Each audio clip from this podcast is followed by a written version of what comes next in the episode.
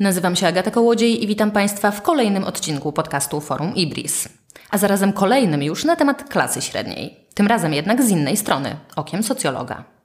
Przypomnę na początku, że niedawne badania IBRIS pokazały, że ponad 72% Polaków czuje się klasą średnią. A ponieważ jestem dziennikarzem ekonomicznym, podrzucę tu kilka liczb na temat tego, jak bogacą się Polacy statystycznie. W tym roku pensja minimalna wynosi 2800 zł brutto. Dekadę temu, w 2011 roku, wynosiła 1386 zł, a w 2001, a to przecież nadal jest współczesność, 760 zł. Przeciętne wynagrodzenie. Dziś to 5800 zł, w 2011 roku około 3600 zł, a w 2001 2060. I oczywiście przecież jest inflacja, zarabiamy więcej, ale też ceny rosną. No to jeszcze poziom ubóstwa. W 2020 roku 5,2% Polaków żyło poniżej minimum egzystencji, co oznacza, że ich przeciętne miesięczne wydatki nie przekraczają 640 zł w jednoosobowym gospodarstwie domowym i 1727 zł w przypadku rodziny czteroosobowej. W 2011 roku ten poziom ubóstwa wynosił 6,6%, a w 2011 9,5% Polaków żyło poniżej minimum egzystencji. To przecież niemal co dziesiąty Polak. Dziś to już tylko co dwudziesty. A więc bogacimy się i teoretycznie żyje nam się coraz lepiej. Tymczasem czytam opracowania socjologów, którzy pokazują, że świat zachodni przechodzi właśnie przez proces deklasacji i osuwania się na drabinie społecznej. Klasa średnia się kurczy, chyba najszybciej w Stanach Zjednoczonych, ale raport OECD z 2019 roku pokazuje, że cała zachodnia klasa średnia tonie. Czy to znaczy, że Polska jest jakimś ewenementem? Idziemy pod prąd zachodnich tendencji? A może nie należymy po prostu do Zachodu, dlatego u nas procesy społeczne idą w innym kierunku? Ale czy na pewno w innym? A może tylko sami siebie okłamujemy, że nam dobrze i awansowaliśmy do klasy średniej? O tym porozmawiam dziś z panią profesor Małgorzatą Jacyno, socjolożką kultury z Instytutu Socjologii Uniwersytetu Warszawskiego. Dzień dobry, pani profesor. Dzień dobry. Pani profesor, zgubiłam się. To jak nam jest w tej Polsce? Jest nam dobrze, czy jest nam źle? E, pani mówiła o klasie średniej i problem e, z tym pojęciem klasa średnia polega na tym, że jest to zarazem kategoria opisowa, a nawet analityczna, a zarazem jest to kategoria normatywna, normatywna, czyli opisująca, mówiąca o tym, jacy powinniśmy być, jaki jest e, obywatel Zachodu, na czym polega sukces, I wydaje mi się, że y, dobrze by było wrócić, żeby, żeby zobaczyć te różnice, to dobrze by było wrócić do lat 90. Ja bardzo dobrze pamiętam, jak w czasopismach codziennie można było przeczytać o tym, y, mm, jak klasa średnia się ubiera, jak się odżywia, jakie prowadzi życie. To bardzo dobrze pokazuje, że media czy debaty publiczne odgrywały właśnie taką rolę, powiedziałabym, dyscyplinującą czy musztrującą. I ta klasa średnia była też taką kategorią tożsamościową, bardzo pożądaną, z tego powodu, że radykalnie potwierdzała to, że umknęliśmy losowi przegranych dla którego taką kategorią przysłowiową stali się ludzie z PGR-ów, prawda? Więc e, właśnie dlatego badacze mówią o tym, że każda zmiana społeczna jest związana z dynamicznym nominalizmem, czyli z przyjmowaniem nowych kategorii tożsamościowych. Z tym, że człowiek się jakoś identyfikuje. Na przykład nie nazywa siebie już chłopem, ale farmerem staje się tak? I jeżeli chodzi o to zamieszanie związane z tym, jak Polacy się identyfikują, dlaczego e, mówiąc o sobie, mówią, że są klasą średnią, to ja chciałabym zaproponować od razu, ponieważ Pani o to zapytała, to, to w końcu co z nami, kim my jesteśmy, w zasadzie tak brzmiało, można powiedzieć, to pytanie, to powiedziałabym, że warto by się było zastanowić nad tym, czy y, nie można byłoby zmienić perspektywy interpretacji klasy średniej i nie tyle mówić o przyrastaniu klasy średniej, pojawianiu się klasy średniej, bo wiadomo, że tutaj będą liczne wątpliwości. Są tacy, którzy wręcz mówią, że w zasadzie klasy średniej w Polsce nie ma. prawda? Można by było ripostować, że każde społeczeństwo ma swoją klasę średnią i że my nigdy nie mieliśmy ani nie będziemy mieli takiej klasy średniej jak na przykład e, we Francji czy w Niemczech. Tak?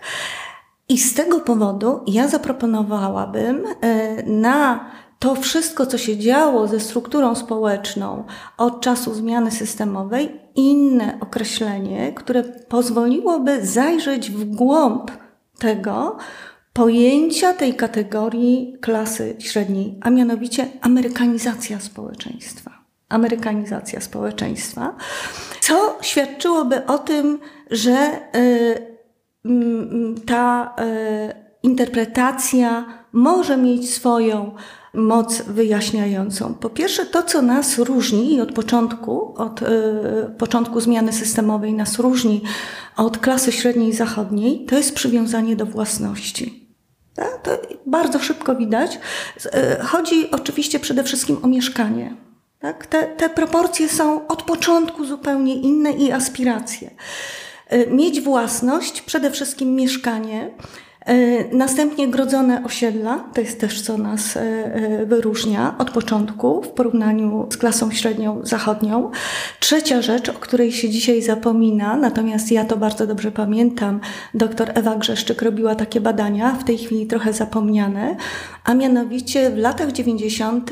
pojawia się, dla nas to jest oczywiste, ale pojawia się moda na mówienie nie mam czasu, nie manie czasu prawda? Jako wyróżnik klasy średniej, czyli ktoś, kto należy do wygranych, bądź też e, ma duże szanse na to, że wygra, w przeciwieństwie do ludzi znowu przysłowiowych z PGR-u, którzy mają czasu, prawda, e, e, nieskończoną ilość i na tym polega ich właśnie bieda. Tymczasem nie mieć czasu to jest coś charakterystycznego dla klasy robotniczej i dla, pro, dla proletariatu prawda? Klasy ludowe nie mają czasu. Jeżeli zajrzymy do zachodnich e, opracowań, nawet jeśli te pojęcia bardzo się różnią, jak pojęcie Rousiera czy Bourdieu, to to, co wyróżnia klasę ludową, to to, że na wiele pytań odpowiada e, robota nie poczeka, nie mam czasu. Tak? Czyli tylko reprodukcja, tylko reprodukcja sił y, biologicznych, reprodukcja swojej pozycji. Następnie to, co jest to, co znowu uzasadnia jakby konieczność przyjrzenia się kategorii klasy średniej przez ten proces amerykanizacji świata zachodniego, to y, państwofobia i widać tutaj taką dużą dezynwolturę, czy, czy zamieszanie po prostu e, w, w badaniach nad klasami w Polsce. I mm, naprawdę trudno jest, to, e, trudno jest to rozsupłać. Oczywiście nie jest to zarzut po prostu badania też są historyczne, tak? Jest pewien moment historyczny, społeczny, polityczny, no i, i poszukuje się yy, narzędzi badania, narzędzi yy, rozumienia. I to, co wyróżnia właśnie klasę średnią y, polską, E, i, i, i też w ogóle e, e, w krajach Europy Środkowej i Wschodniej, to jest w każdym razie pojawiająca się w debacie państwofobia. Czyli przekonanie, że trzeba polegać na sobie. To jest oczywiście, czy to ma być interpretacja weberowska. Natomiast jeżeli przyjrzymy się temu, jak to poleganie na sobie protestanckie, tak miało być. I y, jak, na czym ono polega, z czym jest związane, to widzimy, że ono jest związane z przedsiębiorczością, tak? a to jest trochę coś innego. Y, jest związane z przedsiębiorczością, jest związane z takim dosyć agresywnym, bym powiedziała, tak? sposobem bycia, z walką, z ostentacją też y, zdobytego statusu, zdobytych pieniędzy, pozycji i tak dalej. No i wreszcie y, użyłabym tego określenia jednak. Ono się pojawia w tej chwili w socjologii zachodniej i y, jakby diagnozuje się w tej chwili społeczeństwa zachodnie. Ja uważam, że w tej chwili tak naprawdę się upodobniamy do siebie, ale to nie z tego powodu, że my, prawda, staliśmy się klasą średnią, a mianowicie smak na nierówności. Smak nie, na nierówności i to jest coś, co nas wyróżnia od lat 90.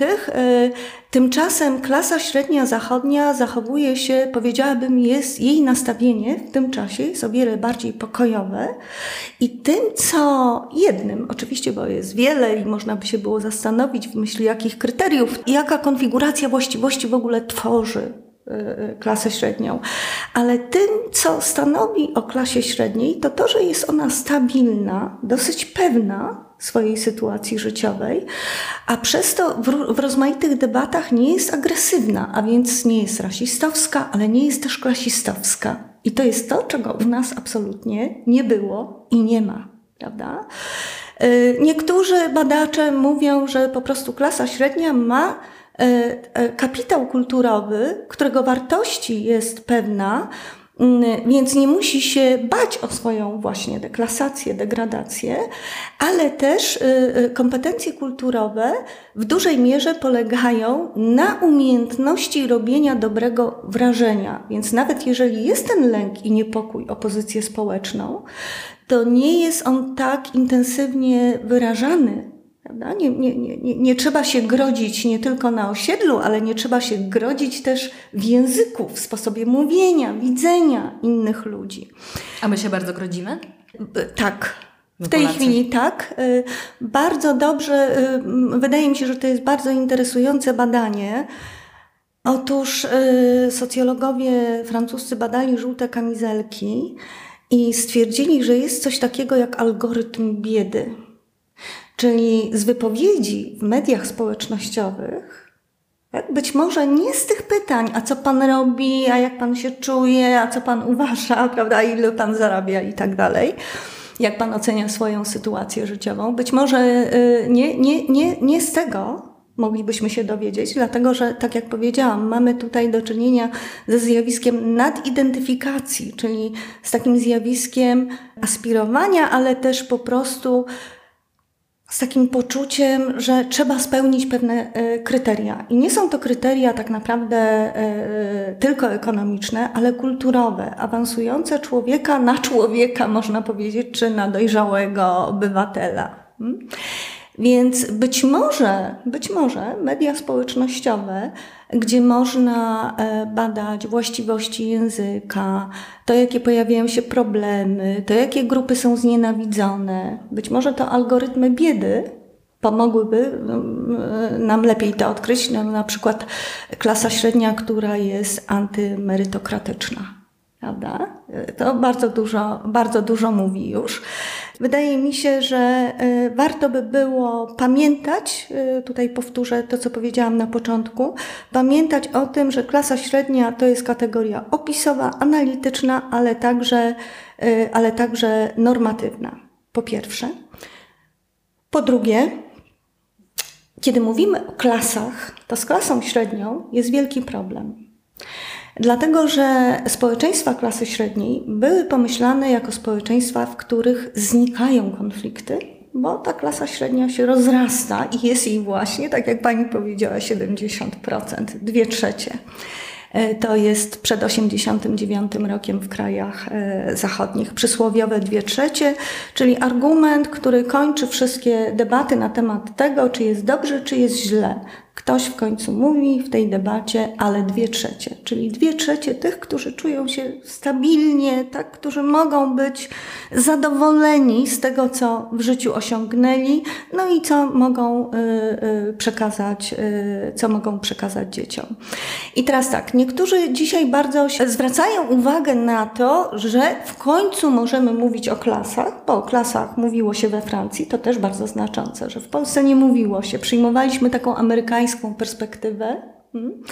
E, natomiast e, e, także w teorii socjologicznej te kwestie klasowe zeszły na, na, plan drugi, ale bez wątpienia były, bym powiedziała, bardziej dostępne także badaczom. W Hiszpanii, we Francji, we Włoszech bez problemu mówi się o zróżnicowaniu klasowym. Natomiast w Polsce dopiero od niedawna pojawiły się, pojawiła się klasa ludowa, przy czym niektórzy jeszcze uważają, że trzeba jakiś wstęp ku temu zrobić, żeby tego określenia użyć. Tak, bo to źle brzmi, tak jak w ogóle określenie klasa w Polsce tak. źle brzmi. E, tak, e, no i weźmy e, takie reakcje na przykład na teorię, na, na, na, na jednego z autorów cieszących się największą popularnością, jeśli chodzi o badanie klas, Pierre Bourdieu.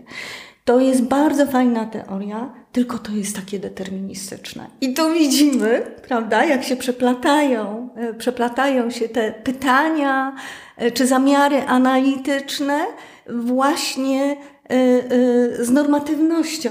Tak? Może ja bym i to wziął pod uwagę, co niektórzy piszą o determinacji klasowej, o nierównościach klasowych, jak bardzo mogą być bolesne. No ale y, jeśli ta teoria nie daje mi pocieszenia, nie daje mi optymizmu, to ja jej nie biorę. No to nie jest kryterium, prawda? To tak jakby, tak jakby, tak jakbym ja tu w tej chwili próbowała odrzucić na przykład grawitację. Może to jest fajne, może to wiele opisuje, no ale z tego wynika, że ja muszę chodzić, prawda, przemieszczać się i to mi zabiera dużo czasu. Więc y, chciałabym tutaj w, y, w tym momencie trochę popolemizować z takim przekonaniem, że my mówimy o klasach. Według mnie nie. Z mojej perspektywy absolutnie nie mówimy o klasach, dlatego e, że e, e, o, może taki, tak bardziej poglądowo to opowiem. Znamy seriali telewizyjnych, dajmy na to doktora Hausa i doktora Lubicza. Jeden i drugi jest lekarzem. No ale teraz spróbujmy napisać wspólny y, dla nich scenariusz. Tak? Spróbujmy ich zmieścić w jednym serialu. Więc jeżeli ktoś mówi o klasach, to ja nie wiem, czy mówi o klasach i w jakim sensie mówi o klasach. E, według mnie w Polsce w tej chwili mówimy o klasach w takiej perspektywie e, e, tożsamościowej. To znaczy, mamy różne mniejszości, które czasami zresztą wcale nie są mniejszościami, ale na przykład kobiety, mniejszości seksualne, mniejszości etniczne, y, no, klasę ludową, tak?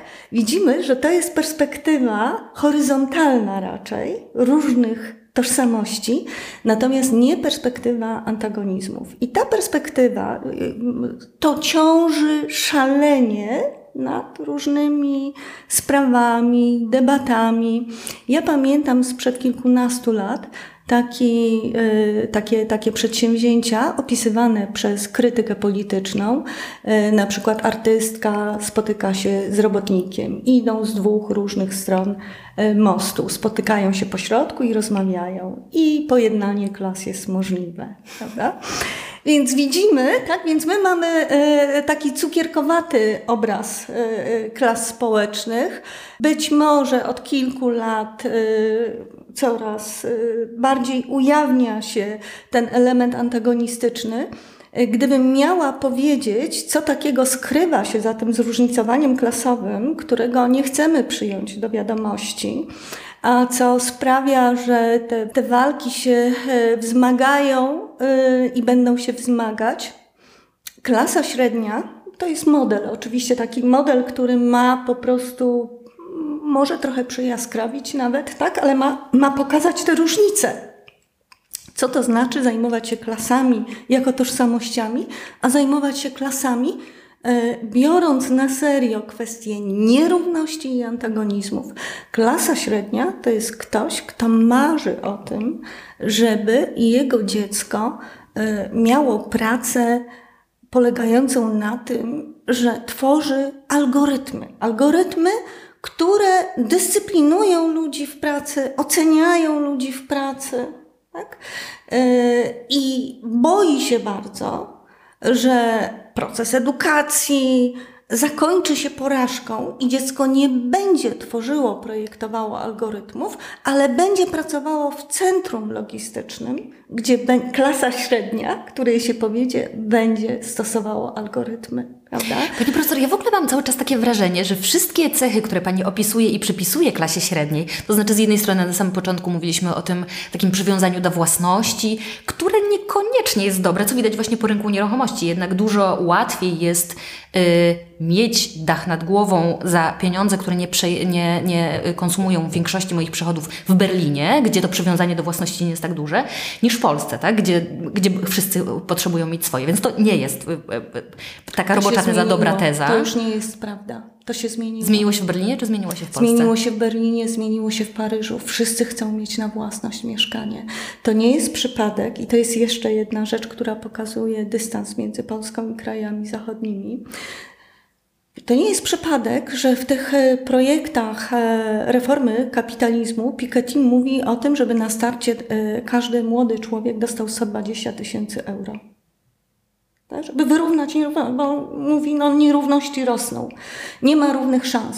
Co zrobić, żeby te szanse wyrównać? Bo edukacja jeszcze w miarę jest dostępna.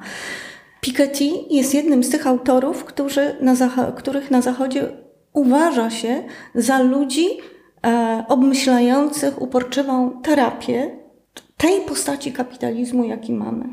A dla nas jest to socjalista, komunista, prawda? Nie, nie jest prawdą to, nie jest prawdą to, że zwłaszcza się to jeszcze się dodatkowo to zmieniło w 2020 roku i 2021, czyli w czasie pandemii, nie jest prawdą to, że klasa średnia z dużym kapitałem kulturowym e, nie ma problemów z mieszkaniem. Ceny wynajmu tak rosną, że rzeczywiście, tak jak my tego doświadczyliśmy, to, to, to, y, ta alternatywa wynajmować czy kupować przestaje być alternatywą. Lepiej mieć własność. Prawda? Ja zresztą dobrze pamiętam e, to jeszcze przed pandemią w Paryżu, jak bardzo rosły ceny wynajmu. Do, do, pewnego stopnia cały konflikt pomiędzy centrum i peryferiami jest zorganizowany właśnie wokół kwestii mieszkania, dojeżdżania itd. Widzieliśmy e, niedawno e, demonstracje e, w Holandii w związku prawda, z brakiem mieszkań.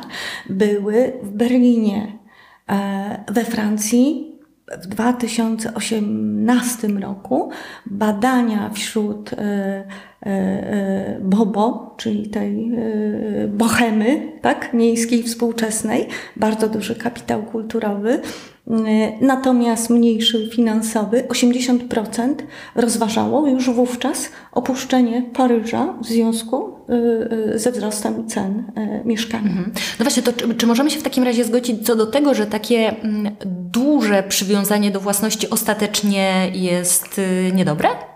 Duże przywiązanie do własności bierze się ze zmiany funkcji państwa, z przebudowy państwa. E, i z tego, co nazwałam państwofobią. Mhm. Tylko, że Francja, Niemcy miały z czego schodzić. Prawda? Natomiast u nas pewne procesy, które ja nazywam amerykanizacją, rozpoczęły się od razu. To jest jedyne zabezpieczenie, po prostu mieszkanie. Także, e, e, także jeśli chodzi o Stany Zjednoczone, no, no to mieszkanie staje się zabezpieczeniem na wypadek choroby. To jest coś, co po prostu mieszkanie czy dom, to jest coś, co można sprzedać i zapłacić rachunek za ubezpieczenie. Więc jak słyszę o różnych badaniach e, przeprowadzanych w Polsce, a co to e, e, ludzie myślą o usługach publicznych, co zlikwidować, co zostawić, w którym kierunku to ma iść i tak dalej, to ja stawiałabym inne pytanie. Ja bym stawiała pytanie, jeśli chodzi o ochronę zdrowia, czy jesteś w stanie zapłacić 100 tysięcy za pomoc medyczną, jeśli ulegniesz wypadkowi rowerowemu na ulicy.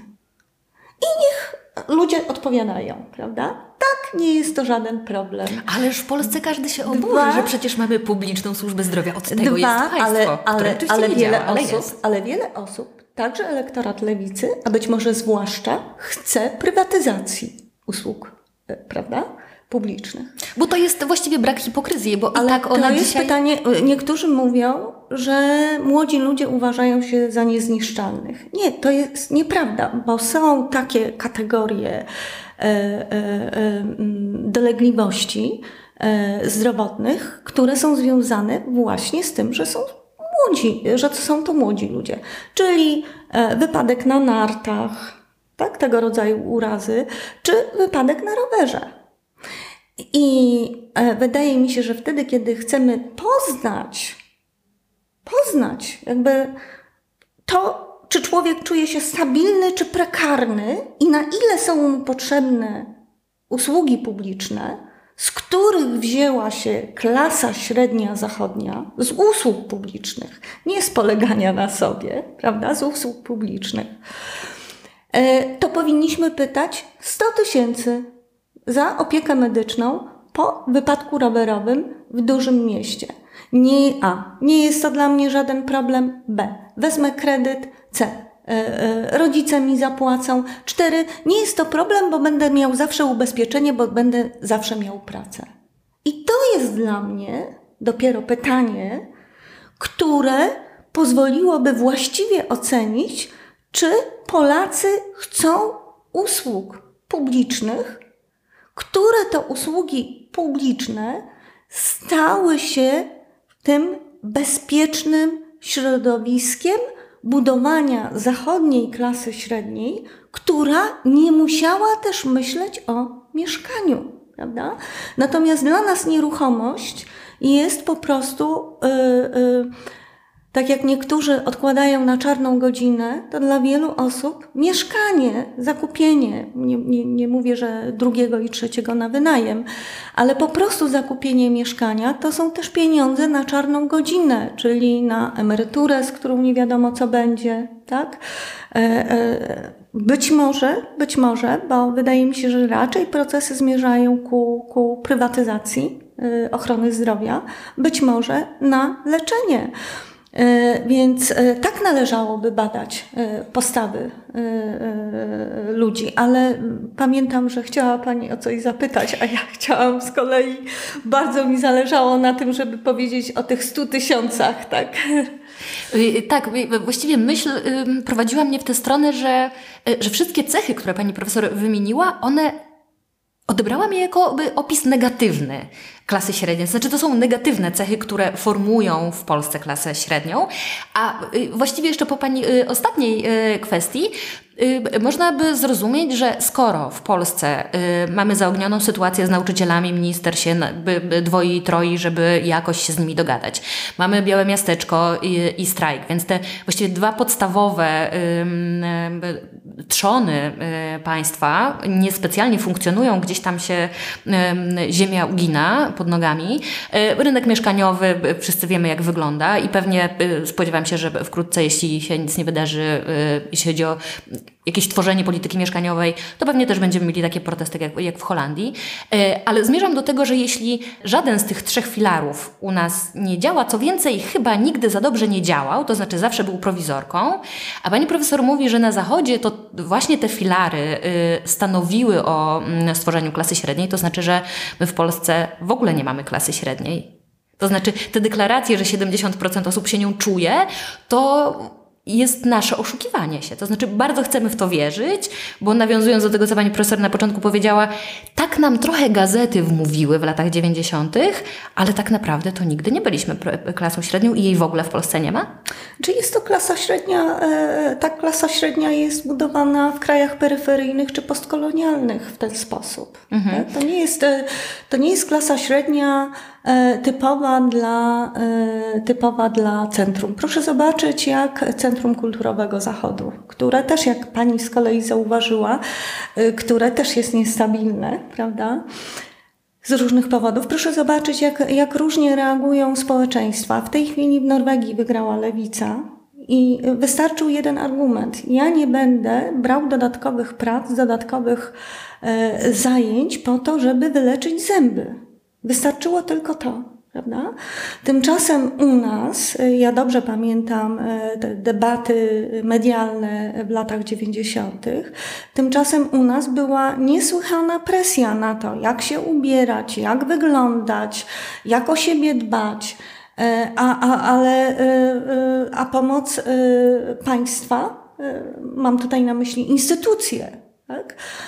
więc pomoc państwa topniała z dnia na dzień. Tak? I, i, I proszę zobaczyć, to jest jak po drugiej stronie lustra. Z jednej strony wystarczy, żeby zrobić kampanię polityczną i wygrać wybory, wystarczy przyjść do y, studia, przepraszam, nie z penisem, ale ze szczoteczką do zębów, żeby przekonać, że nasz program jest dobry. A z drugiej strony mamy wymuszoną, wymuszoną e, e, e, przedsiębiorczość. Prawda? Ja powiem Pani w ten sposób, że. Co to znaczy wymuszoną przedsiębiorczość? Wymuszoną przedsiębiorczość to znaczy taką przedsiębiorczość, która stała się kwestią e, moralności, racji bytu, e, gdzie, gdzie przemoc, ale także eksploatację ukrywano właśnie, bardzo łatwo jest ukrywać pewien rodzaj eksploatacji eksploatacji, która e, zawsze jest przypisywana klasom ludowym. To są ci ludzie, którzy pracują fizycznie, którym niszczą się po prostu e, prędzej kręgosłupy, tak? Ci ludzie, którzy muszą się też po prostu inaczej odżywiać, tak? bo wykonują inny rodzaj pracy.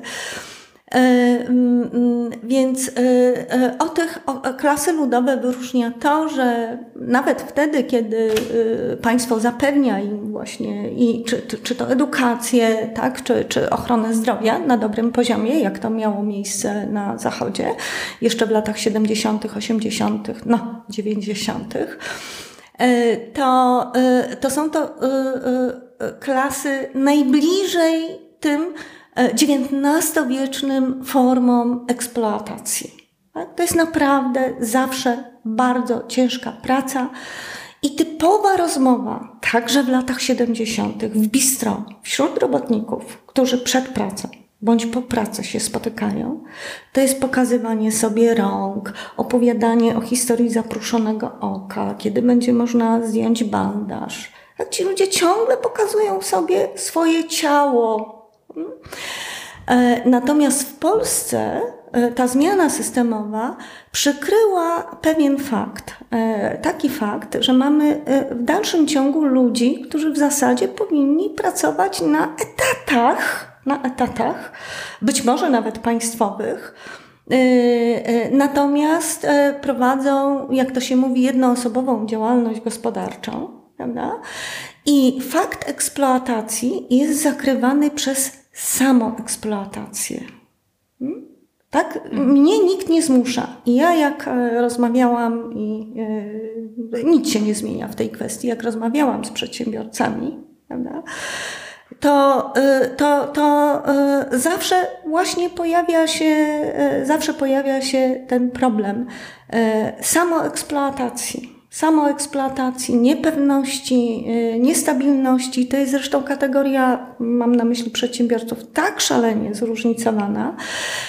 Samoeksploatacja, y, mało snu, dużo pracy, y, a jeszcze do tego to, co wypycha, raz, że oczywiście niektóre zakłady państwowe po prostu zlikwidowano, ale to, co sprawiło, to, co sprawiło, że niektórzy chętnie przeszli e, e, w taki tryb e, samoeksploatacji, to ni mniej, ni więcej to, co się tak próbuje nazwać w taki kamuflujący sposób i subtelnie, tak zwana kultura organizacji.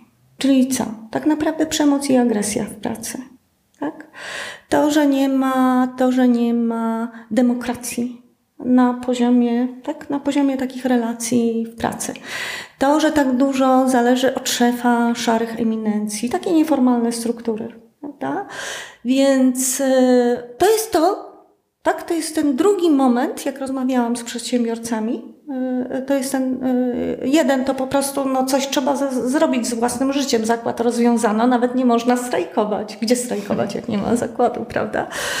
Natomiast y, druga rzecz to jest właśnie agresja, czyli nie tylko jak to się znowu usiłowało w taki, bym powiedziała, zmierzający do jakiejś takiej uniwersalnej, a jednocześnie obiektywnej diagnozy, takiego zadumania nad polskim społeczeństwem, no nie ma kapitału społecznego. No nie ma kapitału społecznego, bo żeby był kapitał społeczny, to ludzie muszą mieć czas, czas, prawda? czas. E, e, ludzie muszą mieć czas, a po drugie, nie, nie mogą być tak bardzo uwikłani walki związane z przetrwaniem po prostu, z biologicznym bez mała przetrwaniem. Dlatego jak słyszę na przykład o dochodzie podstawowym i o tym, że się robi eksperymenty, bo to jest kolejna kwestia, która pokazuje różnicę między naszym społeczeństwem, społeczeństwami zachodnimi. Dochód podstawowy to jest idea charakterystyczna, tu trzeba wziąć to w cudzysłów, dla socjalizmu mieszczańskiego. Natomiast uznanie pracy i docenianie, docenienie pracy to jest postulat, można powiedzieć, wizja, ideał socjalizmu ludowego. W końcu uznajcie, że ja coś robię, że moja praca czemuś służy, że ja nie leżę do góry brzuchem, prawda? Że my nie oglądamy całymi dniami telewizji. To nie jest prawda. E, natomiast klasa średnia to jest bardzo charakterystyczne, jeśli pani posłucha e, tego, jak się rozmawia o dochodzie podstawowym, że to więcej czasu, więcej czasu, no bo to jest marzenie klasy średniej. Mieć trochę czasu, żeby e, o tym Piketty nie tylko tam sobie porozmawiać, czy jest głupi, czy jest mądry, i czy to kapitalizm, czy socjalizm, tylko żeby to przeczytać żeby mieć czas, żeby to przeczytać, bo cóż to jest za, e, cóż to jest za wyjaśnienie? My oczywiście fatalnie, oczywiście mówię już e, na tym etapie rozmowy, fatalnie wy, e, wypadamy, jeśli chodzi, dajmy na to, o statystyki czytelnictwa. Prawda? Fatalnie od lat. No, oczywiście można mówić o, o, o, o lenistwie intelektualnym, tak? Można mówić o, o no wręcz o wtórnym analfabetyzmie. Ale jest to wyjaśnienie, e, jest to odpowiedź, która tak często się pojawia, że trzeba by się było w końcu zastanowić, tak, czy to rzeczywiście do wszystkiego pasuje. Trzeba mieć czas, trzeba mieć pewną swobodę, żeby przeczytać te 1241 stron. I to jest to, czego klasie, e, to jest to, czego klasie e, średniej brakuje. Czas, czas, e, poczucie, właśnie czas na to, żeby nie tylko wykonywać pracę, ale takim testem właśnie, eksperymentem byłoby to, gdybyśmy też zrobili sobie taki eksperyment z dochodem podstawowym. I ręczę, że wyniki byłyby tak dwuznaczne, że z wyjaśniania tego, dlaczego tak bardzo różnimy się od innych społeczeństw, długo byśmy nie mogli wyjść. Żeby dochód podstawowy działał, czyli żeby dawał człowiekowi poczucie bezpieczeństwa, żeby dał człowiekowi też takie poczucie, że a jeżeli, dajmy na to, w tej pracy e, jest niska kultura organizacji, to ja tu nie pracuję, poszukam czegoś innego i tak dalej. Proszę Pani, żeby skorzystać z zachodu podstawowego, trzeba mieć lekarza i transport publiczny. Bo jeżeli ja to zrobię w miejscowości, gdzie nie ma transportu publicznego, jaka aktywność, prawda? Jakie zaangażowanie w cokolwiek, czego można się spodziewać, jeżeli mamy człowieka już schorowanego, człowieka, który cierpi na trzy niezdiagnozowane choroby, do lekarza nie może się dostać. I w dodatku z tej miejscowości nie może pojechać tam, gdzie coś się, nie wiem, odbywa, e, nie może uczestniczyć w jakichś przedsięwzięciach, no właśnie tych przedsięwzięciach, które nazywa się budowaniem, e, związanych z budowaniem kapitału społecznego. Tak? Jak, jakiej aktywności? Prawdopodobnie dostanie dochód podstawowy i będzie się imał jakichś zajęć dorywczych, a to popilnuje działkę, a to czegoś nazbiera i tak dalej. Nie? I ja myślę, że to jest właśnie najlepszy test, który by pokazał, pokazałby te różnice. Tak? Że jesteśmy y, innym społeczeństwem. W tej chwili, tak jak powiedziałam, tamte społeczeństwa się do nas, y, nas doganiają. Czyli równują w dół. Tak, tak, zdecydowanie. Zdecydowanie. I jeśli pokazać taki moment, kiedy już wyraźnie to widać, to jest druga połowa lat 90. na Zachodzie. Co, coraz więcej, prawda? I w tej chwili także wygrana Zjednoczonej Prawicy no, jest związana właśnie z tym, że owszem, klasa średnia, ale peryferyjna klasa średnia to jest coś innego niż y, klasa średnia metropolitarna. Mhm. No dobrze, w takim razie y, w którą stronę zmierzamy? Czy jesteśmy jednak tak mocno osadzeni i tak, tak się stabilnie urządziliśmy w tym, w tym stanie, który właściwie trwa od 30 lat i w gruncie rzeczy niewiele się zmienia, jeśli chodzi o, o te kategorie społeczne i klasowe? To właściwie świetnie.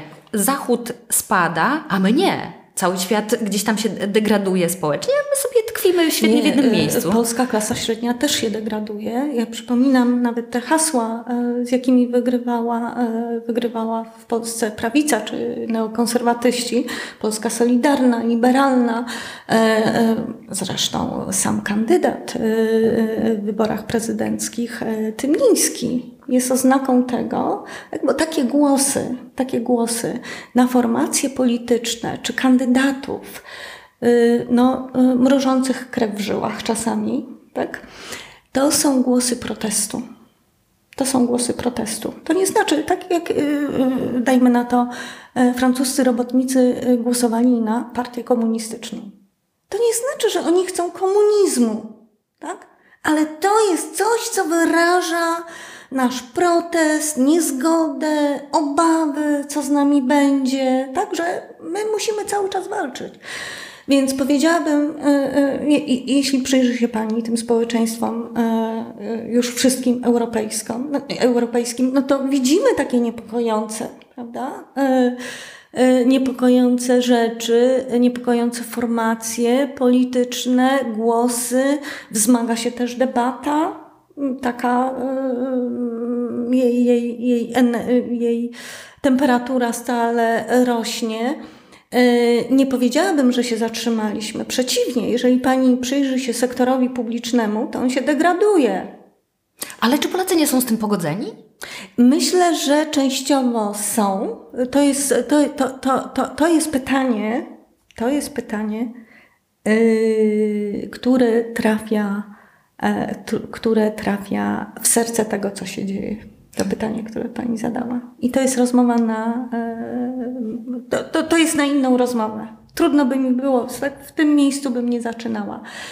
Myślę, że myślę, że e, tym, co określa w tej chwili dynamikę życia społecznego, jest wypieranie przez klasę średnią tego, że przestaje być klasą średnią, bądź wypieranie tego, że nigdy nie była klasą średnią. I to jest, to jest tracić tożsamość, to jest tak jak tracić życie. Tak? Naprawdę my nie jesteśmy tylko mięsem.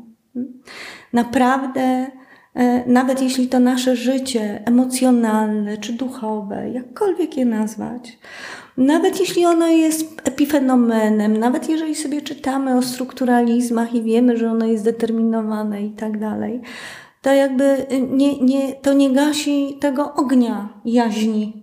Tak?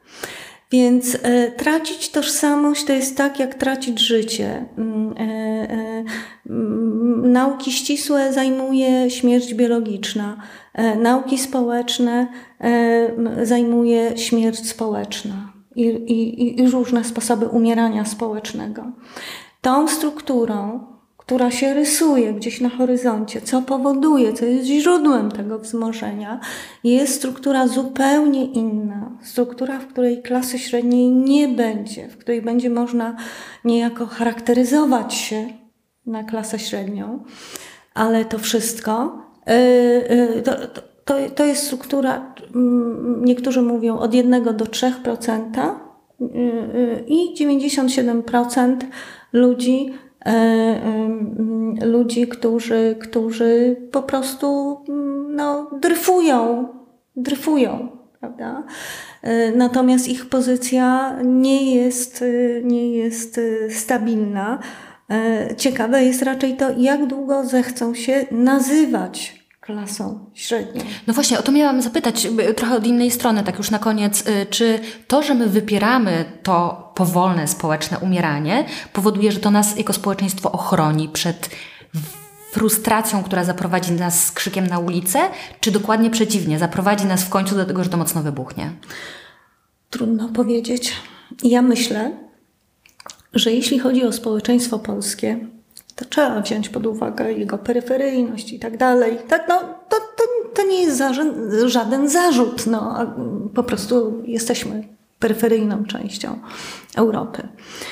Myślę, że myślę, że e, z jednej strony może być takie oczekiwanie że to Unia Europejska załatwi, przy czym mając na myśli Unię Europejską, to bardzo możliwe, że mamy na myśli też jakby waleczność i niezgodę społeczeństw europejskich.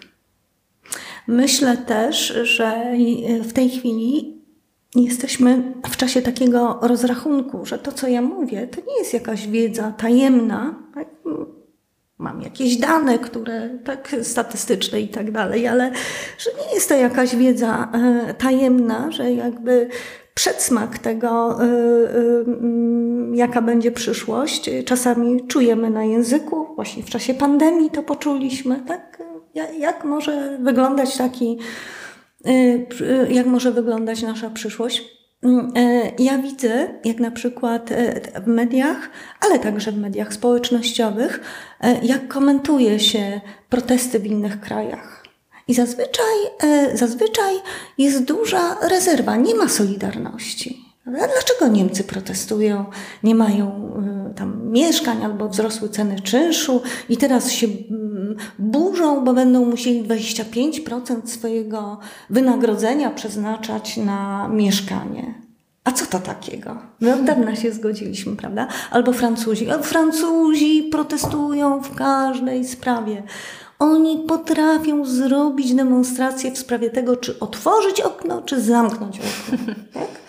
I myślę, że, e, że mm, jest to przejawem przejawem y, y, właśnie no, mm, trochę też rozpoznania swojej mm, kondycji, swojej siły, swojej podmiotowości, trochę żalu, zazdrości, że są społeczeństwa, które można wyprowadzić z równowagi tym, że nie można w ciągu tygodnia pójść do dentysty, Y, oczywiście mam na myśli leczenie publiczne, tak, w przychodni publicznej. I są społeczeństwa, którym można trzy dekady mówić powolutku, powolutku dorabiamy się. Prawda? A tymczasem widzimy, że mamy i, i zniszczone, i bardzo osłabione, i przestające być klasą średnią pracowników sektora publicznego, no i zniszczone środowisko, i do tego, po trzecie, żadnych większych planów wspólnych. Prawda? I to zabrzmiało bardzo pesymistycznie, ale z tą myślą, yy, myślę, zostaniemy. Bardzo Pani dziękuję za rozmowę. Dziękuję bardzo. Moim gościem była dzisiaj Pani profesor Małgorzata Jacyno, socjolożka z Uniwersytetu Warszawskiego.